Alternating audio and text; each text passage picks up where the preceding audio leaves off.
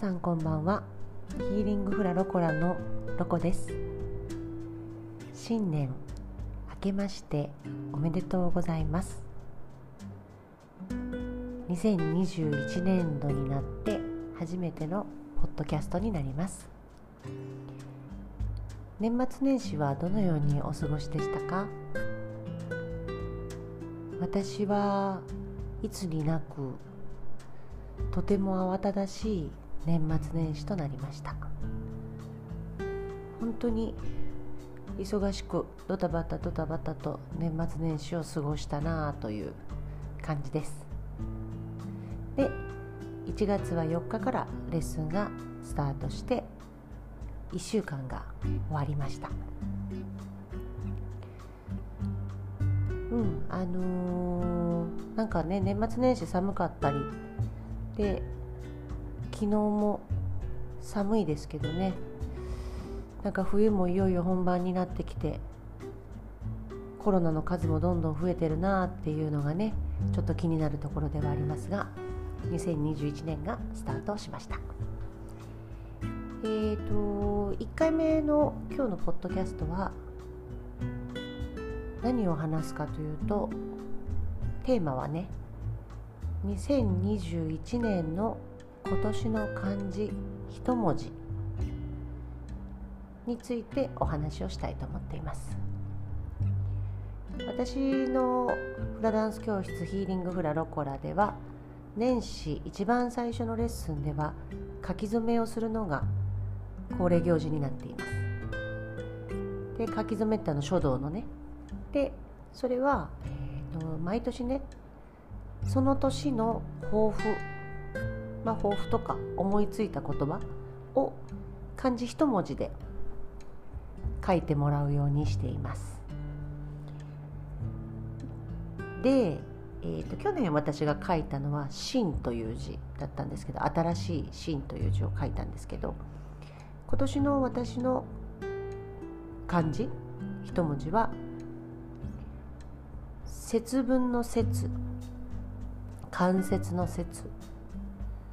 節という字を書きました。なぜその字を選んだのかということなんですけどもえっ、とね去年とかね結構私漢字の一文字ってすぐ思い浮かぶ方なんですけど毎年。今回の字は全然浮かばなくってまあなんかこのねコロナでまあどんな風な日々がまたこの先あるのかわからないっていうこともあったりで豊富なあみたいな今年何が起こるか分からへんし何がいいんかななんて思いながら考えてたんですけど年末にふっとねあそうやそうやこの字でいこうと思って「節」っていう字を書きました。私事にはなりますが私はこの2021年に、えーと、性別性別じゃないね。年齢？年齢があのジェネレーションが変わります。40代から50代に変わる年になります。今49なので今度6月の自分の誕生日が来たら50歳という年になります。女性にとってね40代から50代に変わるって、まあ、それなりに大きな世代チェンジじゃないかなと思っていて、まあ、その節目の年っていう節っていうこともありあとですね、まあ、要はその40代から50代に変わっていく中で去年、まあ、一昨年からなのかな今考えると、まあ、去年が特にそれを感じたんですけどやっぱり体の変化っていうのがこう大きく変わってきたなっていうのを感じることがあって。手がねこわばったりするようになってきたんですよね。なんか女性ホルモンのバランスみたいですけどね。あの手の関節のこわばりが結構ちょっときつくて。その関節というものをやっぱり意識して生きていこうっていうところもあり関節の説。まあフラダンスでもねやっぱりこういろんな関節が柔らかいっていうか、まあ、柔軟であるっていうことはとても大事なのでそれも含めて説ねあと2つ理由があってあと2つのうちの1つはなんかこう木材ってあるじゃない？木の板ね。木材ってこう木の節があるとお安いんですね値段が。で木の節がないとお値段って高くなるらしいんですよね。まあ綺麗だからだろうね。こう柄っていうか。うん。まあということはですね節があるとなんかちょっとマイナスみたいなイメージがあるけれども節っていうのはね必ずあるものなので、うん、節があってもいいじゃない？みたいな。それも含めてどんと生きていこうよ？みたいなこともあってその節。という字を選んでいる。あともう一つの理由はフラダンスって4拍子なんですけどこう1小節。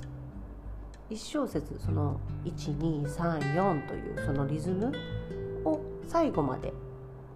ちゃんと丁寧に踊ることをさらに意識していきたいなと思っています。1小節をきちんと最後まで丁寧に踊ると綺麗な流れるようなダンスになっていくのがフラダンスなのでそれを意識して踊りたいなという理由もあります。だから4つかな理由とすれば、うん、節目の年年齢あの世代が変わるっていう節目の年でもあってあと、まあ、関節を柔らかくしたいっていうこともありあと節があってもいいじゃないか個性を豊かに生きていこうっていうのがもう一つで最後は丁寧に踊りを踊っていくっていうことも含めて私は今年の漢字は「節」節という字にいたしました。スタジオではね毎年なんですけども結構ねいろんないろんな字がもう並び始めています。それぞれのみんな理由でね考えて字を書いているので。なんかいいですよ。毎年この時期はとてもいいですね。みんなのこうなんだろうな。どちらかというとやっぱり前向きな字が多いのでその前向きな字に囲まれてレッスンをするっていうのはすごく気持ちがいいです。ちょ毎年ね節分までスタジオの壁にみんなが書いた書き初めを貼っているんですね。なんか不思議な感じだけどねフラダンス教室で書き初めをこう書くっていうの書くっていうか書き初めを貼ってるっていうのは不思議な光景なんですけど、まあ、毎年恒例の行事なので今年も無事終えることができましたというかまだね続いてますけど、あのー、やってます。はい、皆さんの今年の漢字はどんな漢字が思い浮かびますか？一度ねどんな感じかなっていうのは考えてみられてもいいかもしれませんね。そうそう私あの今年年賀状をまあいただいてそこに何名かの人がねラジオ楽しみにしていますっていうことを書いてくれてた方がいらっしゃるんですね。今は通えてないというかあの子育てがあったりとかもろもろの理由でレッスンに来られてない前生徒さんだった人が聞いてくれてるっていうことが分かってああそうなんやと思ってとても嬉しいなと思いそうか。やっぱやってよかったかなと思って思っています、うん、今年もだからまあできるだけねあの気負うことなく自分のできる範囲でねぼちぼちと